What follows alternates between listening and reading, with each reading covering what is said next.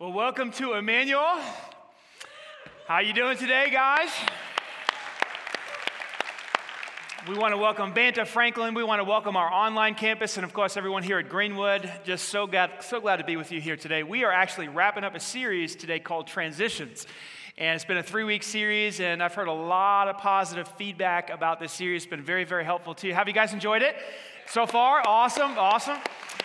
And uh, basically, to give you, if you're a first time guest with us here today, you haven't been here for a while, what we've been talking about is how life is filled with transitions. We're constantly moving from one stage to another, one condition to another. Uh, one, one you know, position in our life to another position. Life is not stagnant. Do you agree with this? We're always moving, we're always going. And what we've been talking about is that most people just don't handle transitions very well in their life. It's a tough thing. We even have a language for this. We say, oh, she's not handling the, tr- the transition very well from this job to that job, or he's not handling the transition very well from being married to single, or whatever. And we, we, we talk about this. And the reason that we struggle, or most people struggle to handle transitions in our lives, is because we feel like we're losing control. We love to be in control of our lives. We love to be able to predict what's coming next. And when we're transitioning, we can't do it. It's like, oh my gosh, there's this new thing coming, and I'm losing control. Another reason we struggle is we, we're leaving behind something good many times, and we don't. We want to hold on to that thing and say, "No, I liked it the way it was," and so I don't want to go into this new phase, this new area of my life. And it's just, it's hard. Another, another reason we struggle with transitions is because we have to learn some new things, some new skill. We're going into a new area of our life. We have to learn how to be in that new area. And sometimes it requires learning some new things, and we don't like to do that. And so we struggle. We struggle because transitioning makes us, here it is, uncomfortable. Do you agree? Yes or no? It's just, oh man, why can't it be like it used to be? And can we go backwards? And, and so what do we do? We, to cope with the transitions, well, we, we stress out, we freak out, we get worried, we become anxious, right? Sometimes we'll turn to Netflix or a, a gallon of ice cream or, or something like drugs or alcohol. Sometimes we deny the transitions even happening, right? We just say, oh, it's not, I'm not really going through this. And, and that's, that's kind of like a, a fantasy world. Sometimes people will even try to stop the transition from taking place in their life, but we just don't handle it very well. And what we said in the series is that since life is filled with transitions, if we don't handle the transitions well, then we're not handling life well. And so, what we, what we wanted to do in this series is just talk about some basic principles to help each one of us transition very well. In the week number one, we talked about embracing the transition in our life, right? We talked about not just giving it a head nod, but giving it a hug, right? And then, if we do that, then we will start to prepare for the transition. A lot of people struggle to go through transitions in their life because they're just simply not prepared for retirement. They're not prepared for the empty nest. They're not prepared for their kids to go to college. They're not prepared emotionally, psychologically, and so they really struggle to go through that next phase in their life. So we embrace it, we prepare for it, and then last week, so critical, we said you have to lean into others. We said that God has not designed you and I to go through this life or go through, tra- through our transitions by ourselves. Other people give us insight, right? Other people give us practical help, and other people give us hope. And that's why we, we're bonkers around here about small groups, and we say, hey, get in a group. Are you in a group? Get in a small group. Why? Because that's where you get the practical help, that's where you get the hope, that's where you get the insight, that's where you get the accountability to go through the difficult times in your life. So that was all last week in week one. You remember that stuff? Good? You remember? Yes? No? Did you forget it all? Okay, hopefully, hopefully you didn't forget it. Uh, so today what I want to do is wrap this up with our fourth principle, fourth principle, yeah, of how to go through transitions well. And so we're going to jump right in, and that is to trust God in it. To trust God in and through the transitions. From cover to cover, this book encourages us, exhorts us, teaches us, to put our faith and put our trust in God. I wonder why. Could it be because life causes anxiety? Could it be that life sometimes, the way it goes and the way it turns out, it causes us to fear? It causes us to worry. Anybody? Yes, no? Yeah? I see. Here's in your notes. Here's why I think the Bible tells us from cover to cover to trust in God. Because transitions create this thing called anxiety. My oldest just got his license last week, 16 years old. Bit of a transition in our home. He's got his car, and everything was kind of going along. I mean, I was sort of, we were sort of dealing with it in a mature way. And then on Wednesday, he went to school by himself. I was standing in the driveway and it was 6:30 in the morning or 7 in the morning and I'm just watching him pull out of the driveway by himself and it hit me like something physical hit me. Like not even like, "Oh, oh I'm worried." Like like have you do you know what I'm talking about? Like it like the like the anxiety affected my physical condition which caused me to pray like I had never prayed before. See, normally I make requests to God. Anybody else know what I'm talking about? Oh Lord, would you please? And Lord, would you help? And if it's your will, would you do this or that? That morning, I didn't ask for anything. I told God what to do. I said, You need to protect that child because he's going to die. You know, I mean, just, he just, I mean, just, I'm not asking, like, you have to come down from heaven with angels around the automobile and protect him from stupidity and stupid choices and other drivers and all kinds of stuff, stoplights and stop signs, and oh my gosh, right? Anybody pray like that before? Like, it's totally like this transition. It's like, ah, what do we do now? Here's, here's what's true transitions create anxiety in our life this new area, this new place you've never been before. And you got to pray like you've never prayed before and learn things you have to learn and leave behind this safe little, you know, existence that you had and venture into this new land it creates anxiety. This is what happened with, with Joshua. When Joshua took over from Moses, talk about transitioning, going from 400 years of slavery to 40 years of wandering in the desert, and then it was time to go into the promised land. God ta- taps Joshua on the shoulder and says, Moses isn't my man anymore. Goodbye, Mo. Now it's going to be you. You're going to take my, my people into the promised land, two million of them, right? And I know, Joshua, you've never held a sword, and no one has ever held a sword before, but you're going to go into this land and you're going to defeat these people that have fortified walls and have been fighting battles their whole life. Don't worry about it. Don't be discouraged. Don't be afraid. I know you've never led a military, you know, uh, uh, any, any type of military, uh, what do you call it? Uh, affair or, or whatever. I know you've never been in charge of an army before. You've never gone into battle before. Don't worry about it. I've got your back. Listen to what he says in Joshua chapter 1, verse 9. This is my command be strong and what? Courageous. Be strong and courageous. Do not be afraid or discouraged. Did Joshua have a reason to be afraid and discouraged? You better believe it. I mean, how do you just walk into occupied territory, people who have, have, have fought their whole life, and just take their land like that? How do you do that without ever having led an army or fought a battle? These people had wandered in the wilderness for 40 years. They didn't even have a home. He says, Don't be discouraged. Don't be afraid. How? Why? For what reason? For the Lord your God is, say it with me, is with you wherever you go. Joshua, I want you to trust in me. Transitions create anxiety. You have a lot of reason to be anxious and worried and afraid. Here's what I want you to do put your trust in me. It's going to be all right. I know if you look at probabilities, you're going to become afraid. I know if you look at the walls and the size of the people and their swords and their, their, all their, their paraphernalia, their war paraphernalia, you're going to become afraid. I'll be with you. And so, all throughout the Bible, we see this idea of trusting in God. Let's look at just a few quick verses other than Joshua 1 9, Isaiah chapter 26, verse 4. Trust in the Lord. How often? Always. Not just sometimes, not just through the easy transitions, not just through the fun times. Trust in the Lord always. Why? Because the Lord is an eternal rock. He's something you can count on, He's someone you can count on. Listen to Psalm 62, verse 8. Trust in the Lord how often? All times. All times all throughout your life, through every single transition of your life, I want you to trust in Him. Oh, people, pour out your heart before Him. Why? Because God is a refuge. What does that word refuge mean? Ref- refuge mean? It means a safe place. It means a place of protection. You can run to Him and He will watch over you. Psalm 56, verse 3, I love this one. When I am afraid, I will, what? Put my trust in you. It's, I'm telling you, I could keep going. Proverbs 3, 5, and 6. Trust in the Lord with all your heart and don't lean in your own understanding. In all your ways, acknowledge Him and He'll make your paths smooth and straight, right? And verse after verse after verse, we are told, instructed, encouraged to trust in God. But why? Why can we trust in God? Mean, what, what, would motivate, what would give us enough motivation to say, okay, I'm going through a tough time, I'm going through a transition, I'm losing control, leaving behind something good, going into a new, new area where I have to learn new things. Why should I trust in God? I'm going to give you two reasons today, okay? Because we need some solid reasons. If you're like me, you're a thinker, you're thinking, okay, well, why should I do that? Number one, in your notes, we can trust God because God has a plan.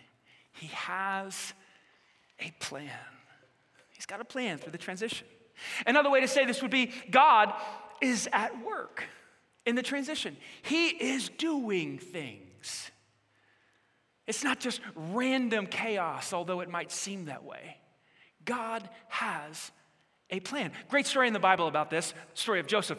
Anybody like the story of Joseph? Great story. Joseph's got these 11 brothers, right? His father's name is, is Jacob, and his dad loves him, so he's kind of his special, you know, son, so he makes him a coat of many colors. Remember Sunday school, anybody? Okay, so this coat makes his brothers jealous. His brothers don't like him. On top of that, Joseph has these two crazy dreams where everybody in his family is bowing down to him, okay? Even his mom and dad are bowing down to him. Joseph, in his naivete, shares these these dreams with his brothers and his mom and dad, and they're like, okay, now we really hate you. Like if the coat wasn't good enough, now, now we hate you for sure. And so they start to plot his death. They're going to murder his, they're going to murder their own brother. So they take him out one day and they're going to kill him. And, and one of his brothers steps up and says, oh, his name was Judah. Judah said, ah, we can't kill our own flesh and blood. Let's just sell him into slavery.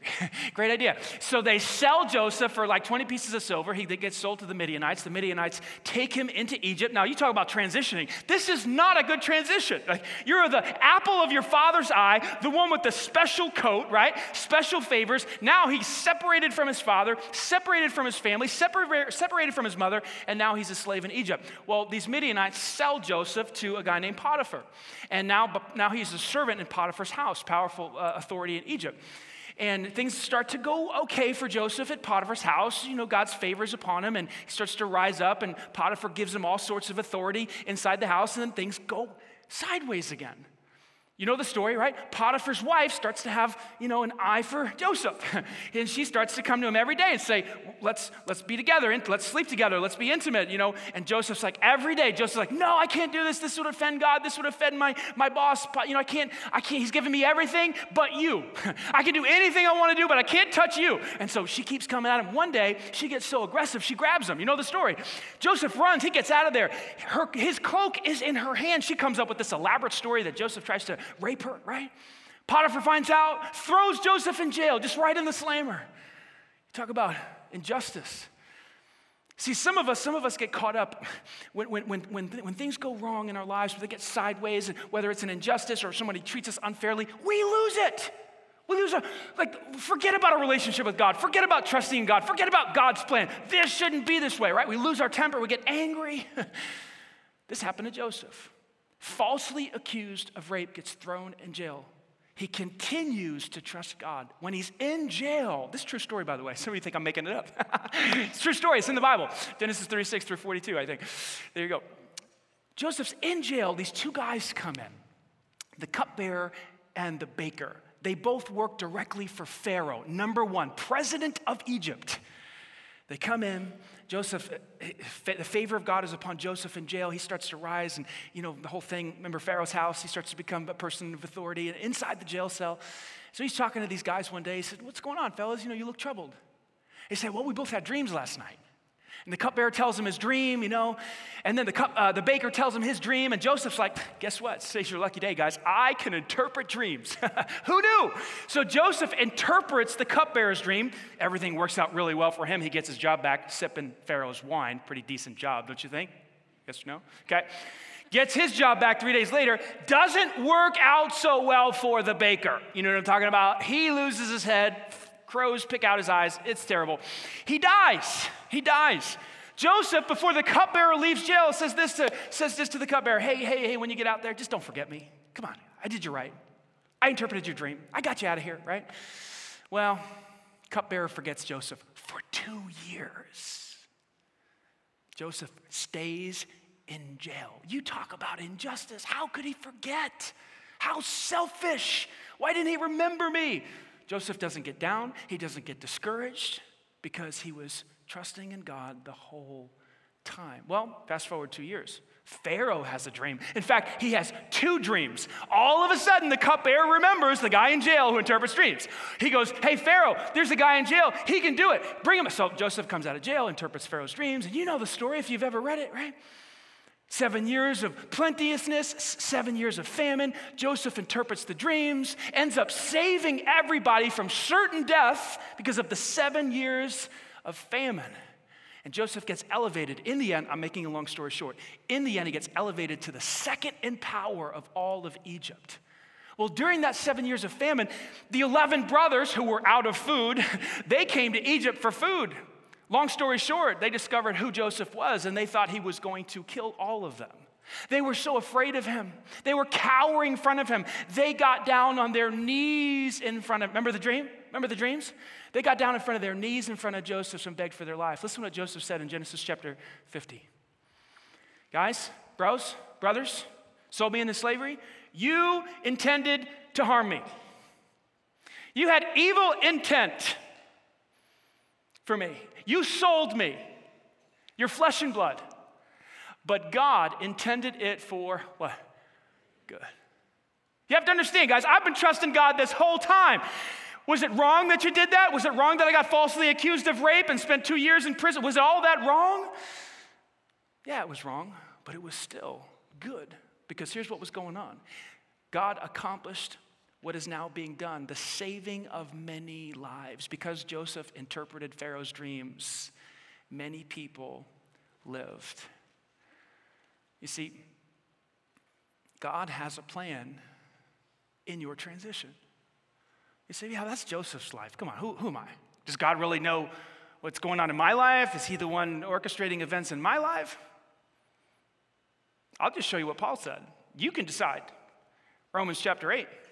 And we know, in other words, we have knowledge of this truth. We've come to understand this about God and ourselves.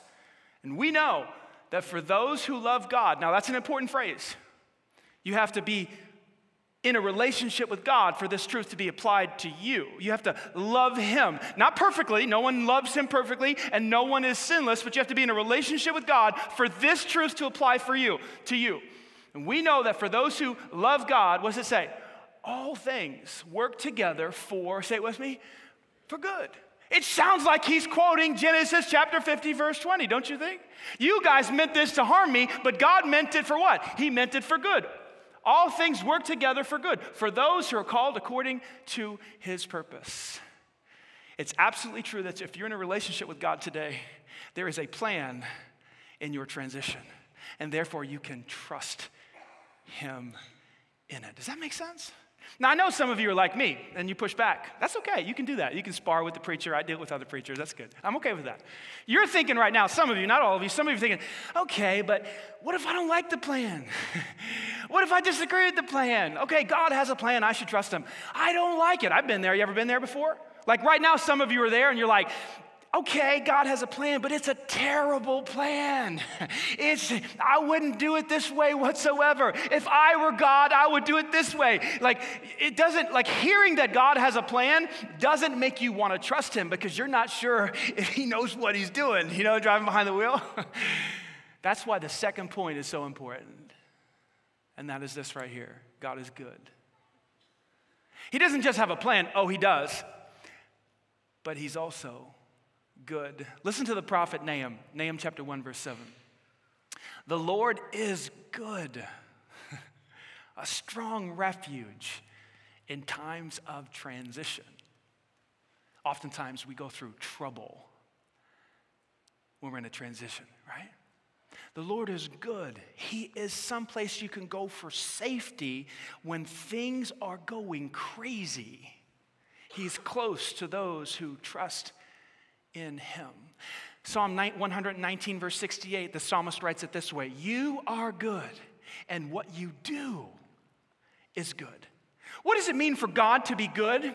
Two, two, two concepts. Track with me really quick. It's, it's a, they're, they're simple. It, it's, it's really one concept is that God's character is good. Like he's a good person. God has a soul, he's got a personality, he's got a character about him. He, is a certain way. He is love. You've probably heard it said, God is love, right? He always does what's best for us. God is also, he's not just love, he's also good, which means he always does the righteous thing. He will not lie or deceive or manipulate or cheat. He always does the righteous thing, the right thing. And that is why we can trust him, because his heart his character is good. But it's not just about his character. His character is not just good, his actions are also good. You are good, and what you do is good. Out of a good heart comes good actions towards his children. The Lord's Prayer says, Our Father who art in heaven, right? So as children, we, we talk to him as a father. And I get that because I'm a father. And I try to do what is good for my children. I was talking to a friend of mine the other day whose daughter just left for college, transition, high school, college, Purdue University. And they went through this transition, and she and her husband drove their daughter up to Purdue, and they were describing all these different things. And I asked them, I said, Isn't it true that because you love your daughter, you did everything that you could do to make that transition well? Like you did, you checked the finances and you did the registration and you made sure she had transportation and you made sure of this and the meal plan was set up and you made sure that she got her classes and you made sure she got registered and you made sure and you made sure. Isn't that right? And she said, Absolutely. And isn't it right that you did all of that to make sure this transition was as smooth as possible? Isn't it, isn't the motivation, the actions, Lord, you are good and you do what, isn't the, what, isn't the actions, aren't the actions coming from the goodness in your heart towards your daughter? Yeah, she said. And then she said this she said, We took it a step further. We didn't, we didn't know what to expect. We didn't know how she would respond. We didn't know if she would want us to just leave right there, like, okay, I'm here. See ya. Peace. Thanks, mom and dad, for the ride. Got it from here. They didn't know. So it went the other way, and she wanted them to stay and hang out and have dinner and, and get her settled into her dorm and do all these different. They didn't know. But they did everything that their daughter wanted to do. And then they left. Why did these parents make sure this transition went as smoothly as possible? Isn't it because of their hearts? The goodness in their hearts to do what is right by their daughter. Now, some of you are still struggling with this concept because, quite frankly, what you think is good for you is different from what God thinks is good for you. Now, let me talk about that really quick because this is, this is kind of fun because I'm a dad and, and, and my kids want to do things that they think are good for them, like play hours of endless Fortnite. Okay? Anybody else? Yes? No? Okay? Some of you adults play hours of endless Fortnite, okay? So you understand the teenager deal. So that's what they think is good for them. They also think lots of Doritos are good for them. They also think that maybe having a terribly messy room and not brushing their teeth is good for them, right? They would, they would avoid you know, certain activities and they would eat lots of terrible things, which grandparents make that situation even worse. And not that their grandparents are in town or anything like that, but, but uh, uh, they are. Anyway, so, so they, just, they just do, they have all these ideas of what they think is good for them. And I know better. And so I step in and say, you can't have that, and you can't do that, and you have to, you can't play endless hours of Fortnite, and you can't, and you can't, and you must, and you must, and you must. And my kids are like, oh, man, Dad, you're terrible. What a terrible father. Now, they don't say that, but the look in their faces, it's like, you are the worst father in the world. Do you know what my friend's father lets them do? Have you heard that? like they're allowed to watch that movie and they can play endless video games and blah, blah, blah, blah, blah. And I'm like, I ain't their dad. I'm your dad. And what I know what's good for you. And they'll argue with me and they feel so they feel like they feel like I don't know what's good for them. They think they know what's good for them. I'm telling you, I'm telling you 100%, please hear my heart. You and your relationship with God works the same way. You have an idea of what you think is good for you. And sometimes you're right. And then God is up in heaven and he sees everything and he's all wise and he knows what's good for you. And oftentimes, what he knows is good for you is not what is good, is what you think is good for you. And so we end up getting frustrated with him. And why doesn't he just heal her? And why doesn't he just fix this marriage? And why doesn't he just get me this raise? And why doesn't he just, if he loved me, he would just get me this job? And if he loved me, I wouldn't be so lonely. And if he loved me, and if he was good, and on and on and on and on, it goes like little children. You with me, yes or no? Can we all be humble enough to admit we do that? And what we have to come to is this understanding that, that, that, that what's good for me may not be what I think is good for me may not be what's actually good for me. I need to trust that God knows what's good for me and He has a plan. And that's when we can continue to move through transitions very, very, very well in our lives. God is good and He has a plan for our lives. I remember back in 2006 when this church went through the toughest, toughest transition I think it's ever been in. It's only had one senior pastor transition. Hardest time of my life, hands down. Hands down. 2006, founding pastor Jim Devaney retires. The church votes me, elders vote me in as the senior pastor. I was 28 years old. Church was running about 2,000 people at that time. It wasn't long, six months, eight months later, we were down to 900 people. I mean, it was just a mess. My fantastic leadership skills brought the church from 2,100 down to 900. it's the fastest church split we've ever seen. No, just, there are probably faster church splits, but I remember thinking, oh, I don't know what I'm doing. I remember thinking, I got to get out of here. I remember thinking, I'm the wrong person. I remember questioning the calling on my life. I remember questioning my skill set. I remember questioning everything I knew, I thought I knew about leadership. Where is the closest door? I've got to get out of here. I've messed this up. Horrible. Friends leaving, loved ones leaving. And I'm telling you, the only way I was able to hang in there through that difficult transition from founding pastor to 28 year old new, wet behind the ears pastor was that I, I knew God had a plan and He knew his heart was good. And, and, and even though I couldn't understand what it was and I couldn't sense it and I couldn't see it, I trusted his heart. It didn't go the way I thought it was going to go. I kept telling God, if you really love this church, like if you really love me, these are the things that should be happening. And none of them were happening. And I wasn't the only one going through it, right? Many of you were here watching at different campuses and online. You were here during that time. And you had to make a decision. Oh my gosh, do I bolt like all my other friends have bolted?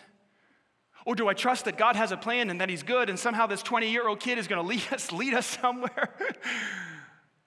and you struggled.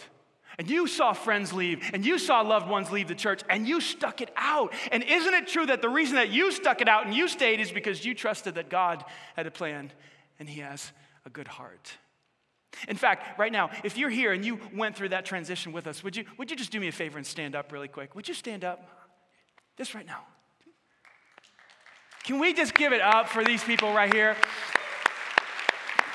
Thank you. Thank you so much that you trusted. You trusted, not in me, but you trusted that God had a plan and that his heart was good. And here we are, you know, I don't know, 12 years later or so, we reach over 5,000 people every weekend in our physical locations. Since January, 390 people have put their trust in Christ. That's just this year. The year before that, it was 900 and some. The year before that, it was over 1,000 people. We're online right now, literally reaching hundreds and hundreds and hundreds of people because God had a plan, and now we're starting to see it fulfilled. His heart was good, and He knew what was good for me, and He knew what was good for us, even when we didn't agree. Can I ask you a tough question here today? What transition do you need to trust God in? Come on, this isn't this isn't a sermon, guys. I didn't put this together because, oh my gosh, it's the weekend and I need to preach something. What I try to do for you every week is describe reality. Like, how do we, as a church, a group of people, a group of Christ followers, how do we follow Jesus and live an abundant life? That's what you're hearing today. Here's how we do it when we go through difficult times of transition, we trust that He has a plan and we trust that His heart is good. And He does what is good. And that is how we find peace in the midst of difficult transitions in our life. You don't, you don't believe me? Listen to what Paul said. He says, do not, do not be anxious. Where does anxiety come from? Oftentimes it comes through transition. Transitions create anxiety. He says, do not be anxious about anything, but in everything by prayer and supplication with thanksgiving, let your requests be made known to God. In other words, trust God with them. Lay them before Him. God, here's what's going on. This new thing at work, this new job, the, I'm entering into this phase of retirement, the kids have left the home or whatever. Now there's a divorce or now there's a cancer or now I've got to learn how to deal, you know, take care of my aging parents, whatever, whatever. I don't know what it is. I'm going to lay that transition before you, and then here's the result. And this is the power. This is what you need. This is what I need in my life. Watch this. And then when we do that, the peace of God, which surpasses all understanding. In other words, it does not make sense to the average person looking in. The peace that surpasses all understanding will, will do what? Will guard your heart and your mind in Christ Jesus. From what? From anxiety, from fear. Remember God's word to Joshua do not be discouraged, do not be afraid, for I will be with you wherever you go. You can live this life without fear. You can live this life without anxiety. You can live this life without worry in your life if and only if you trust God in the transitions, in the difficult times. And then the peace, which surpasses all understanding, guards your heart. What is peace? We have to understand what it is. Peace is rest of soul rooted in the character of God. He is a good and loving God, and He has a plan for you. Therefore, you and I can experience rest of soul, peace instead of anxiety, instead of worry. That's the offer to you. Again, this is not a sermon. This is not a talk. This is a way. This is a path. This is how you and I enter into eternal life. The choice is now yours. Will you step into it? Or will you just leave here and go on and do life the way you've been doing it? You must choose. Am I going to trust Him? And believe that He's got a plan and that His heart is good. I hope that you will. I've made my choice. I want a life of peace. I don't want a life of anxiety. So I'm going to trust God through all the transitions in my life. Am I going to mess it up? Absolutely, I'm going to mess it up. And I'm going to get back up and I'm going to trust again. And I'm going to trust again until that peace protects my heart. That's the offer for you as well. Now, as we wrap up here, I, I said a moment ago in Romans chapter 8, verse 28, I quoted that verse to you. I'll read it to you again. This is what it says. And we know, we have knowledge, we have an understanding that for those who love God, all things work together for good. For those who are called according to his purpose for them. I want you to notice something here as we wrap up. You have to love God. You have to be in a relationship with God for these principles to be true for you. Some of you need to take a step into God into a relationship with God today.